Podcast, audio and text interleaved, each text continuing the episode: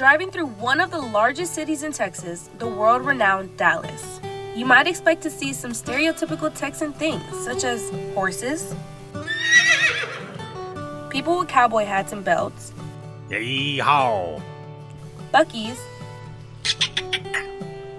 barbecue joints, or some Dallas Cowboys merchandise.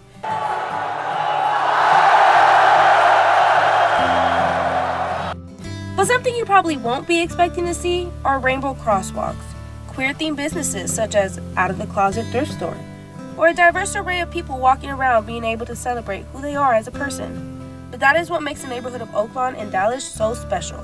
This neighborhood is a safe haven for LGBTQ individuals in the Metroplex. It is a place for all identities of the queer community, with many queer businesses such as multiple gay bars, a lesbian bar, queer thrift stores, churches, bookstores, and restaurants, along with many other things. This neighborhood has the largest gay church in the United States, the Cathedral of Hope, the most rainbow crosswalks in the United States, the Rose Room, which is the largest drag showroom in the state of Texas, located in the club Station 4, as well as the biggest lesbian bar in Texas, Sue Ellen's, which we will focus on in episode 4. Throughout this podcast series, we will discuss the businesses, activism, nightlife, and how Texas impacts the neighborhood with episodes regarding each topic. We will also discuss the past history of Oaklawn in comparison to Oaklawn today. However, as we are recording this in 2023, I want you to get a feel of what Oaklawn is like. We spoke to some people who visit the area often. This is what they had to say about the impact Oaklawn has had on the individual lives of queer people. We first met with Quincy Good, a student at UNT, and we asked him how he found out about Oaklawn. So I found out about it when I came to Dallas for my 18th birthday to celebrate it with my cousin. And he was like, Oh my God, you have to go to Oaklawn. Like, you've never been there? And I was like, No. And so he brought me out there, and I went there for my first time. And it was a lot of fun. I really enjoyed it. It was something that was definitely like a lot different than what I've ever seen before because I grew up in a very, very small conservative town Mhm. that was like two, 3,000 people. We then asked Quincy why Oaklawn was so significant, not only to him as a queer person, but also to the state of Texas and the southern United States as a whole. obviously, like, you know, it's one of the first times I was able to like go somewhere and like, you know, actually be like who I was and like unapologetically who I was. So it was really nice to kind of like have that opportunity. Um, because, you know, being someone that, you know, wear wears makeup, not on the daily, but like wears makeup from time to time, like, you know, once you go out and like, you know, express that part of them. Mhm. It's kind of nice to be like let that layer like out there and like let other people see like, hey, this is me, this is what I like to do. And it's like you just feel like a sense of like overwhelming, like welcoming at first once you're there your first time. Um, and now like it just kind of feels like oh, I'm like just going back to like you know, an, uh, like an old home that I was a part of. You know what I mean?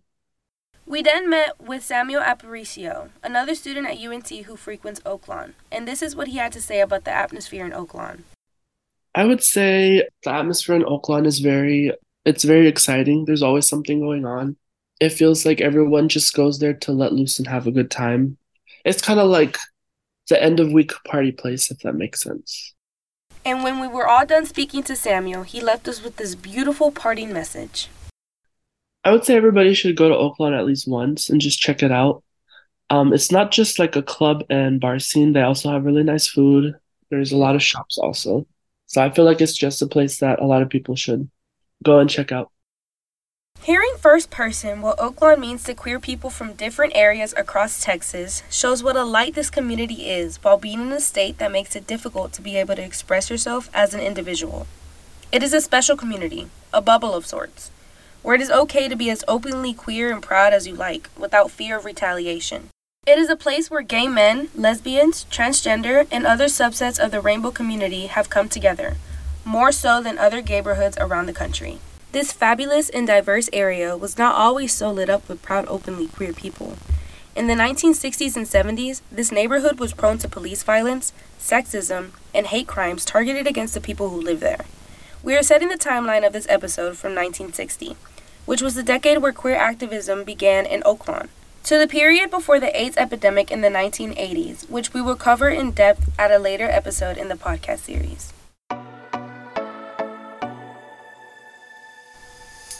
From the University of North Texas in Denton, I'm Jacqueline Martinez. I'm Brent Barden.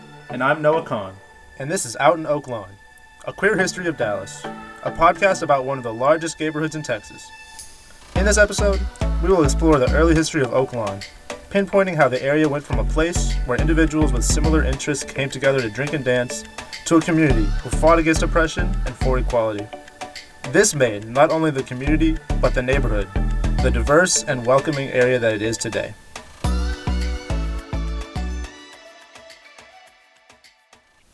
What is community? It's a word that is so commonly used in the 21st century that sometimes the definition gets clouded. There are two definitions of the word. The first definition defines community as a group of people living in the same place or having a particular characteristic in common. But in our episode, the community was Oaklawn before the 1980s. The majority of people in Oaklawn were all a part of the LGBTQ community.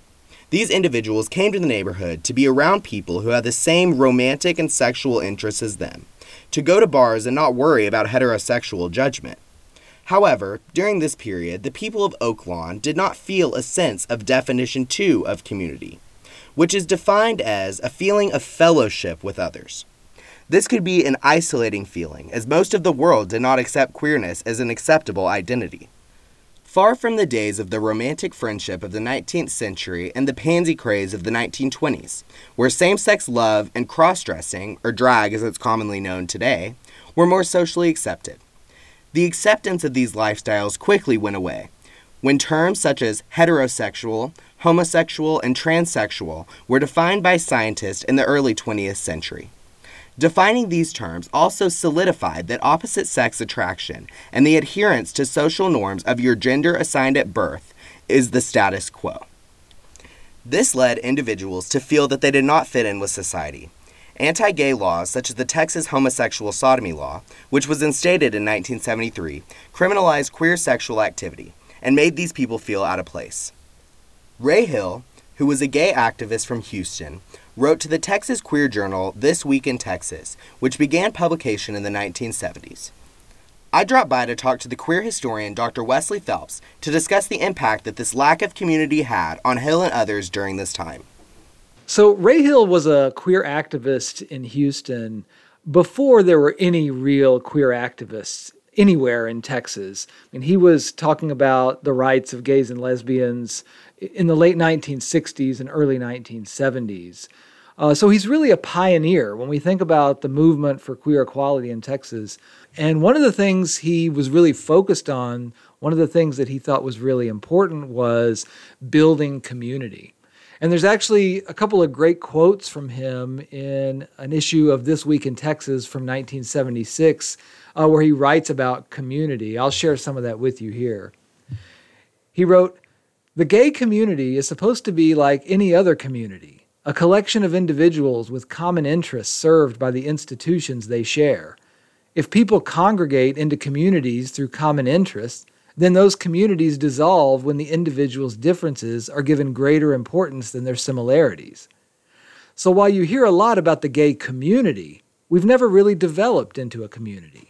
We've made a beginning, but it includes less than 5% of all gay people and a few non gay people who share a sense of belonging with one another.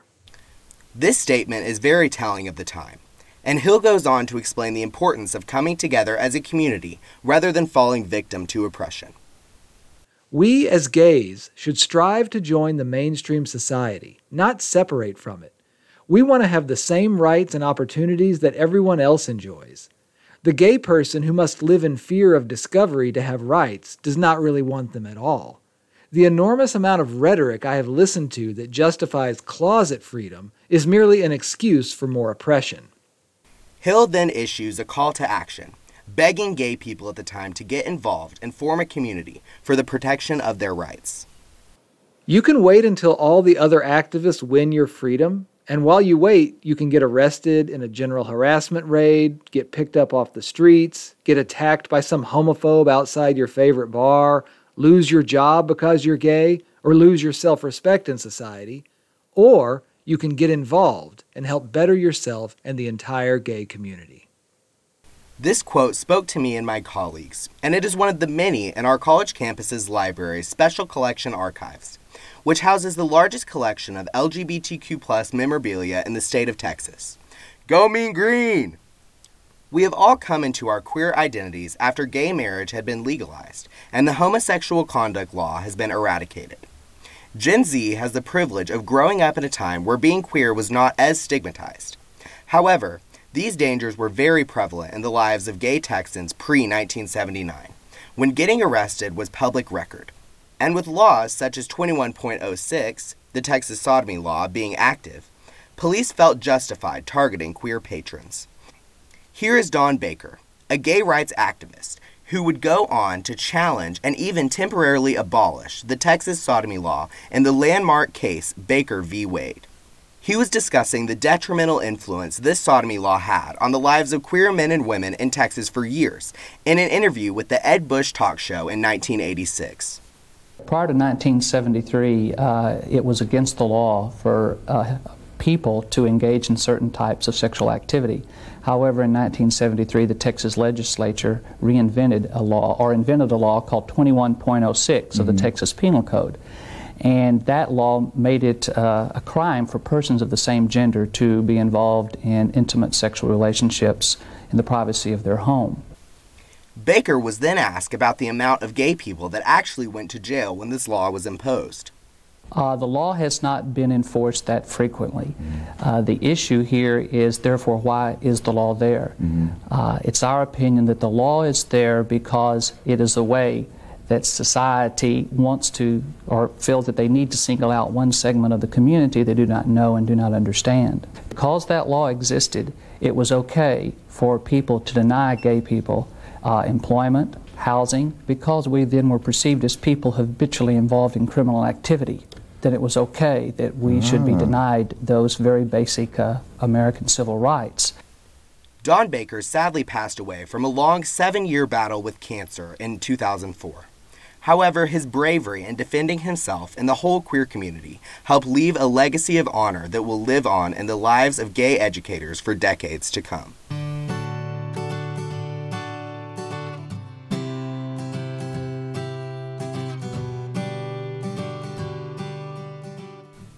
Robert Emery is a gay trailblazer in the Oaklawn scene and the founder of the Dallas Way, which is an organization whose mission is to gather, organize, store, and present the complete LGBTQ history of Dallas.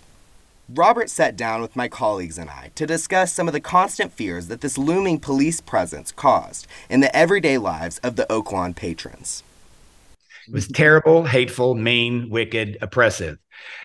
Um, let's take the example of the Villa Fontana on Exall Park. It was a freestanding public gay bar. When I say public, I mean it wasn't a private house. It was, but I mean, it was very unspoken. You know, there's there was never a name on the door. It was just a door. Um, but the police would do all kinds of hateful, wicked things. One thing they would do is they would cruise around the bar and take down the license plate numbers of every car that was parked anywhere near. There was a hospital located near Exall Park, which could provide queer people with an alibi rather than admitting to going to a queer meeting space. However, police still targeted individuals that were parked at the hospital, hunting for queer people to punish. And then they would publish those people's names in the newspaper. Now, maybe you parked there and you really were going to the hospital. But 90% of the time, those people, again, lost their families, lost their jobs, took their lives. Sadly, this was a very common issue for queer people at the time. Even presently, in 2023, the Trevor Project documented that 43% of LGBTQ individuals contemplated suicide in the last year. Without communities to discuss these issues with, queer people often feel alone turning to sex, drugs, and other forms of coping to deal with the loneliness of being queer in the mid 20th century. Also, house parties were an equally popular thing. Uh, people would have dinner parties uh, with groups of 10 and 20 in houses. But both private house parties and public gay bars were raided frequently. You were not safe in your own home. They would come in to your own home and say that something bad was going on. you were dragged downtown and people were arrested all the time. And again, same thing. When you're arrested, your name is going to appear in the paper. This public outing of sexuality devastated some individuals, resulting in people being terminated from their jobs, ostracized from their families, and even taking their own lives. Queer people were not even safe being themselves in their own homes or establishments that cater to the LGBTQ plus community. We asked Robert about what an actual first person raid of a gay bar or club at Oaklawn was like during the period before the AIDS epidemic. We have to take ourselves to their mindset of the 60s and 70s.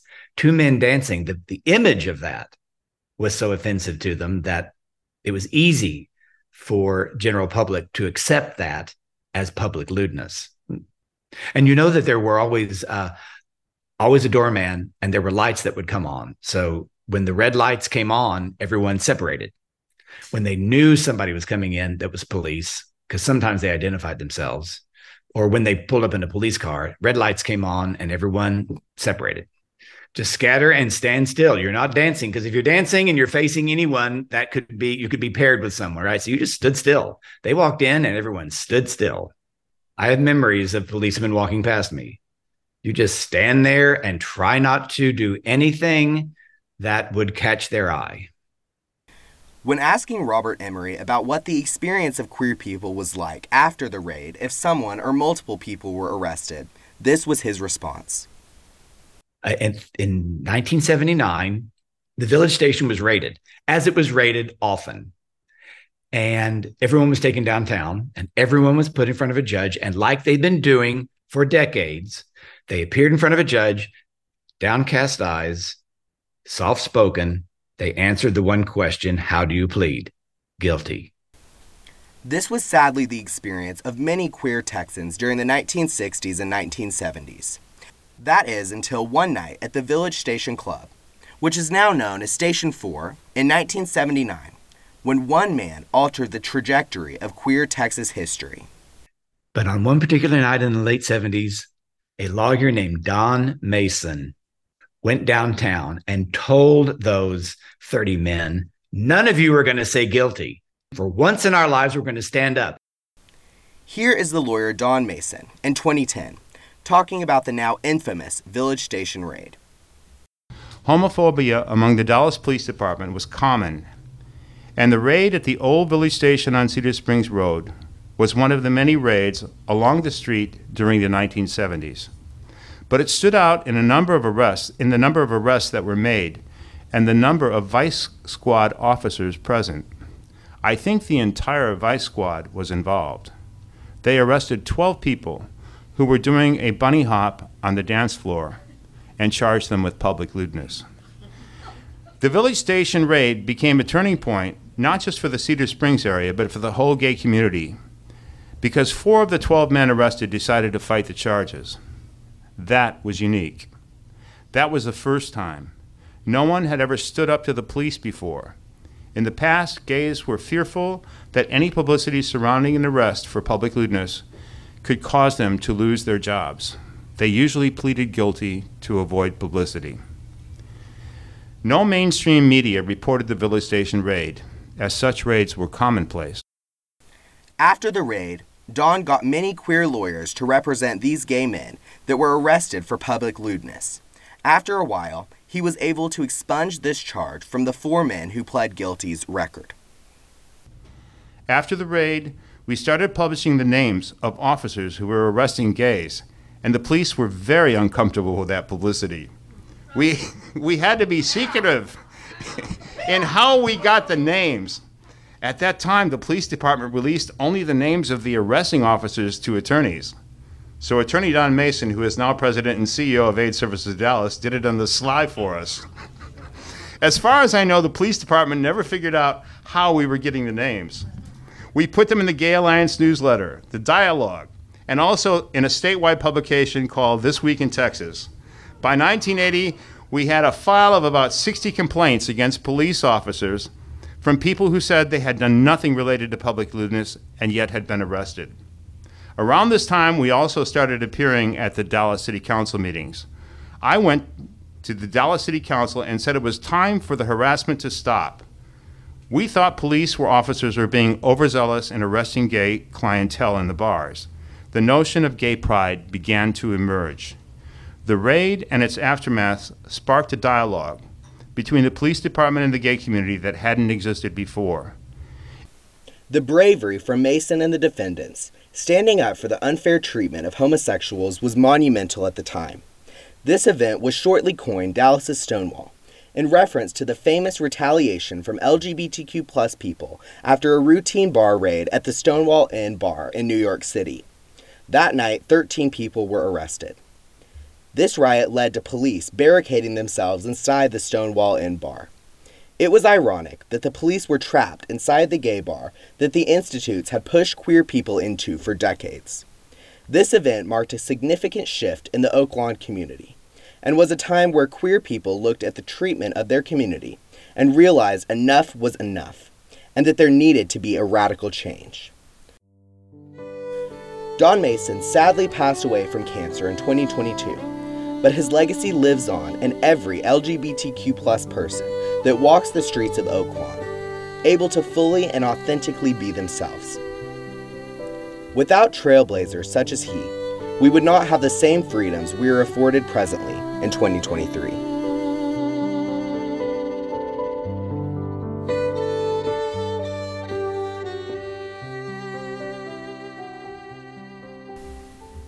Despite this shift in the late 1970s, which signaled a common community fighting for the rights of their rainbow counterparts, other activist groups in the late 1960s were attempting to create a safe space to talk about queer issues outside of house parties, gay bars, and clubs. This led to the creation of the Circle of Friends, which is the first gay social club organization in Dallas that discussed issues that were specific to the queer population. Established in 1965 by Dallas native Phil Johnson, the Circle, as it was commonly known, had a single mission, according to Johnson to create a place for gay people to meet other gay people that's not just a gay bar. It began with only five members, as well as several non gay local ministers, who were allies that could help protect the circle from harassment.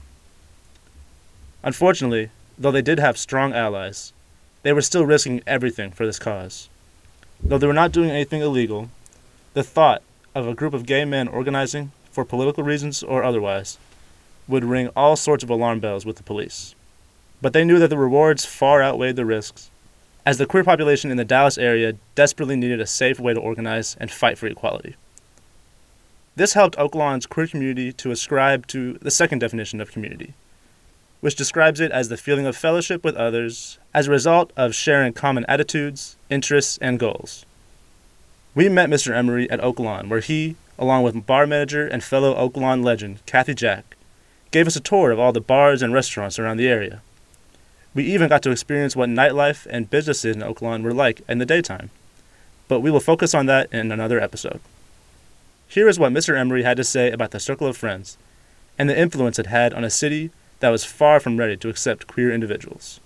It was Phil Johnson and his friends, and there were only about six of them at the beginning, and they met in a home uh, just a block off of the crossroads. But Circle of Friends was a way, of course, of socializing because house parties and bars were raided frequently. But Circle of Friends had an interesting component of ministers, uh, non gay ministers from churches who would come to the Circle of Friends and do a, mm, if not a worship service, certainly a community moment they would create, but they invited different ministers.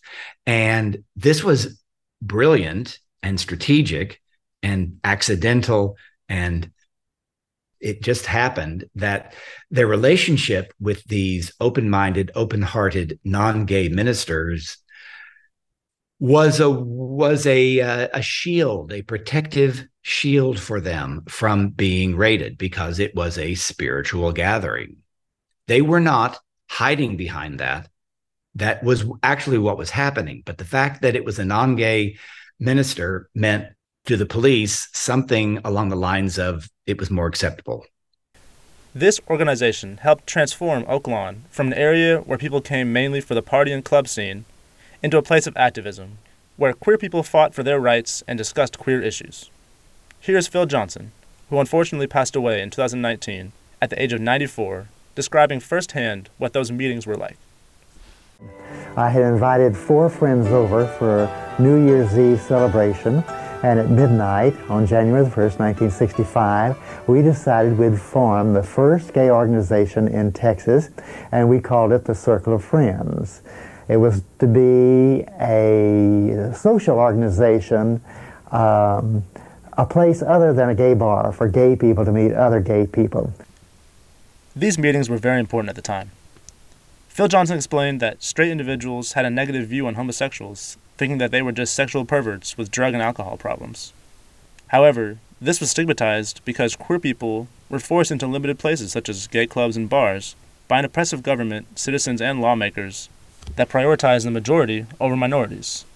This is why it was important to show that all people in the Dallas community are not always engaging in the party scene, and that some are even practicing or associated with practicing religious figures. This shows those in the community that there are alternate ways to meet and to partake in community activities. The Circle of Friends always involved Christian ministers and reverends to help legitimize and protect the meetings of queer people in the eyes of law enforcement and straight people. Phil Johnson did not settle for these small meetings either. He had goals of expanding his organization across the neighborhood, city, and beyond. He was a part of organizing Dallas's first gay pride parade, and on June 24, 1972, he accomplished that goal. This was a huge deal for a red state of Texas and impacted the lives of countless queer people. With an ambitious vision, the Circle of Friends then created the Metropolitan Community Church of Dallas in the 1970s and had about 300 members.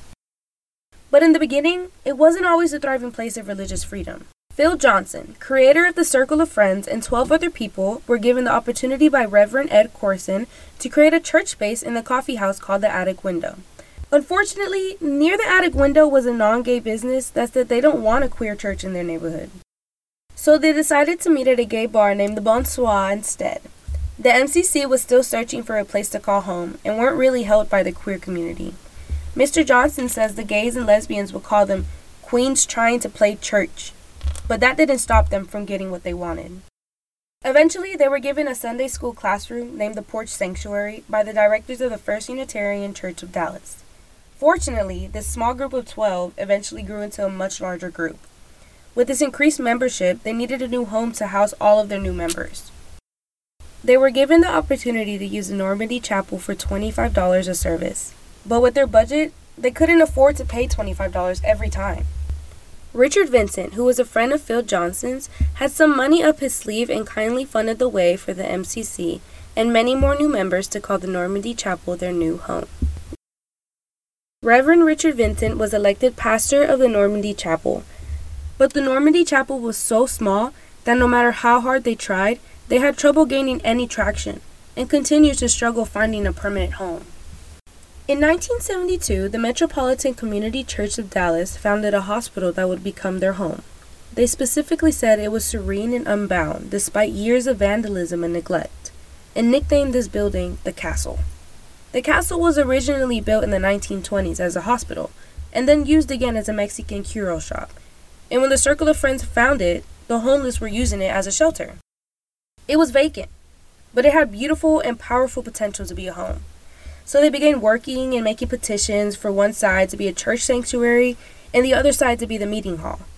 They worked and worked, and by Thanksgiving Day, it still wasn't ready. But however, they made it work. On July 20th, 1990, the Cathedral of Hope was born and became the home to many. After all the hard work and uncertainty, Phil Johnson, when asked about the new location, stated somehow the small community didn't feel so cold or impoverished. With all that family like sharing amid humble beginnings, after all, we were at last home. This church influenced the ways that queer people could meet outside of nightlife. Here is Daniel Murray, a member of the organization talking about the Cathedral of Hope's impact. We all had hope, and I think the name of our church now, Cathedral of Hope, is of course perfectly appropriate because uh, from the very beginning we all had great aspirations and we all had hope that someday that we would find a place in society, we would find a place uh, in our community where we could serve, we could be recognized, we could be accepted, we'd be given opportunities to serve. None of the freedoms that we experience would be possible without Phil Johnson's leadership. He was a man of his word, and what he wanted, he got. Phil Johnson was a trailblazer and true icon in the LGBTQ community. His legacy is still felt throughout Oaklawn even after his passing, and his memory lives on through the improved lives of queer people in 2023 and going forward. I would like to end this episode with a quote from Reverend C. Sean Farrell, discussing the importance of the history of the church. A lot of saints came before you, and they built this place. Uh, you may have sold bonds, and some builder may have come in and put the bricks up, but those saints built this place. You got a couple of their names on the walls out there. Uh, Jim's dead. Uh, a lot of them aren't here anymore. But uh, if you listen real careful sometimes in that sanctuary, you're probably going to hear them. And now, those of you that are here, well, you're the saints who, who paved the way for the ones that are come after you.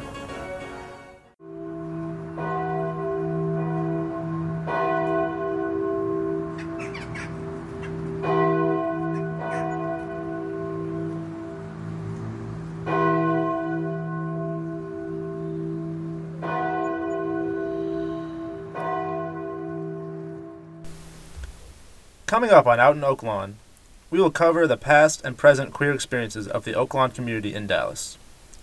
Join us in the following episodes as we explore queer cowboy culture, businesses, nightlife, the lesbian experience, political activism, and what the neighborhood is like today.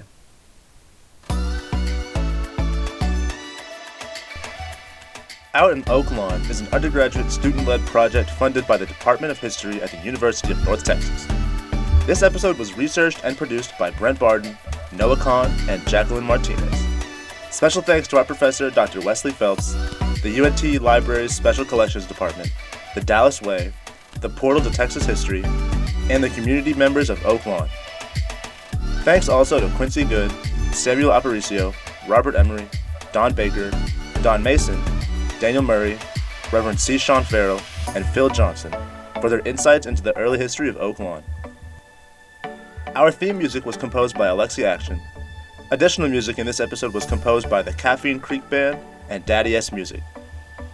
You can find more episodes and research notes at our website, outinoaklawn.podbean.com.